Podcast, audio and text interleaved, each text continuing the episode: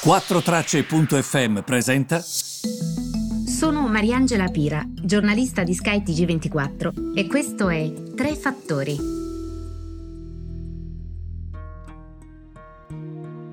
Buongiorno a tutti, tre fattori del 27 maggio. Grazie per essere qui.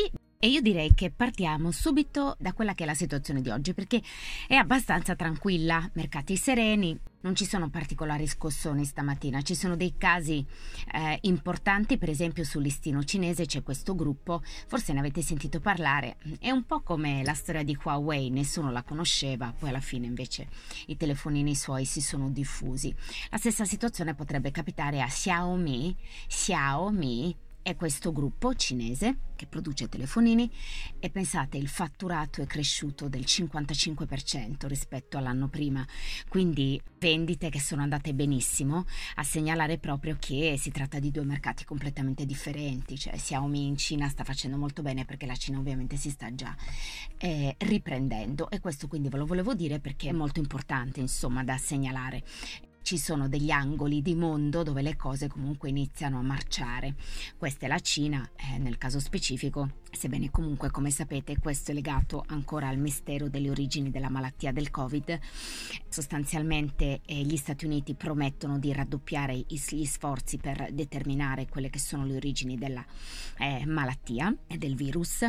I primi casi come sapete erano stati registrati a Wuhan e il governo cinese ha questo laboratorio di ricerca il Wall Street Journal ha scritto che eh, l'intelligence americana ha indicato che tre ricercatori erano già ammalati a novembre 2019 perché avevano cercato appunto cure ospedaliere in quel periodo.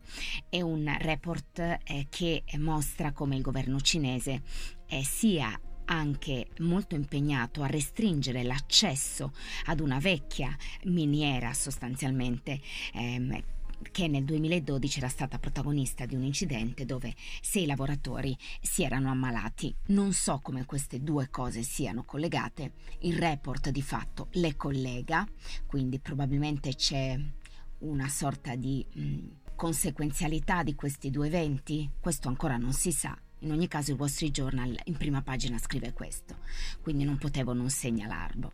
C'è stato un episodio, ripeto prima, nel 2012 molto vicino come comportamenti a quello che è accaduto nel novembre del 2019. Quindi è ovvio che il sospetto è che il governo cinese in qualche modo stia restringendo l'accesso eh, per cercare di capire la verità e che cosa sia effettivamente successo. Ehm, l'articolo sottolinea anche che non si crede che in qualche modo il virus sia stato creato in laboratorio, eh?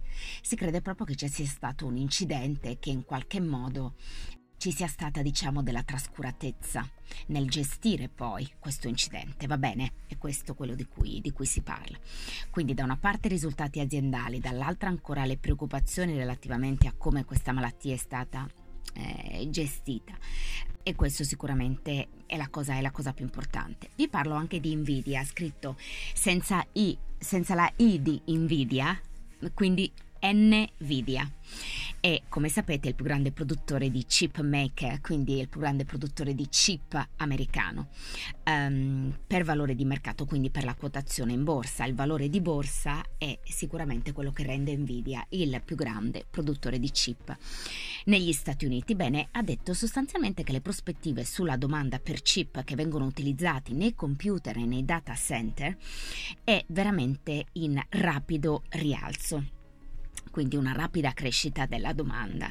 In particolare la domanda per i chip e per il settore del gaming, quindi del gioco, continuerà a crescere, mentre un, un bel pezzo del suo fatturato relativo al secondo trimestre arriverà da chip cosiddetti speciali che vengono creati per l'utilizzo da parte dei miners, quindi quelli che creano le criptovalute. Così ha detto Nvidia. Ehm, eppure il titolo ieri non ha fatto benissimo è scivolato dell'1% circa nelle contrattazioni dell'after hours. Come sapete c'è la contrattazione normale, poi quando chiudono gli listini c'è la contrattazione del dopo borsa after hours. Ebbene, è, ehm, è sceso il titolo di circa l'1%, invece eh, nell'anno ha guadagnato già il 20%. Questo probabilmente perché eh, i risultati sono stati in linea con le aspettative del mercato non è che abbiano, come dire, fatto um, tantissimo di più. Eh, per cui attenzione però perché la questione dei chip è molto importante, così come un'altra questione legata sempre a questo che è quella delle batterie, sia per la questione della sostenibilità, sia per l'inquinamento e, e quindi per l'inquinamento, sia per il fatto che mh, c'è proprio una sorta di carenza anche da quel punto di vista e per il comparto dell'auto ci sono delle conseguenze, sia sul fronte dei chip sia per quanto concerne le batterie. Di questo tra l'altro parlerò la prossima settimana con un approfondimento a skytg 24 Business e sarà poi l'occasione per registrare un podcast su questo tema. Grazie per avermi seguita, noi ci ritroviamo eh, domani, domani è venerdì, domani sì, per l'ultimo podcast della settimana.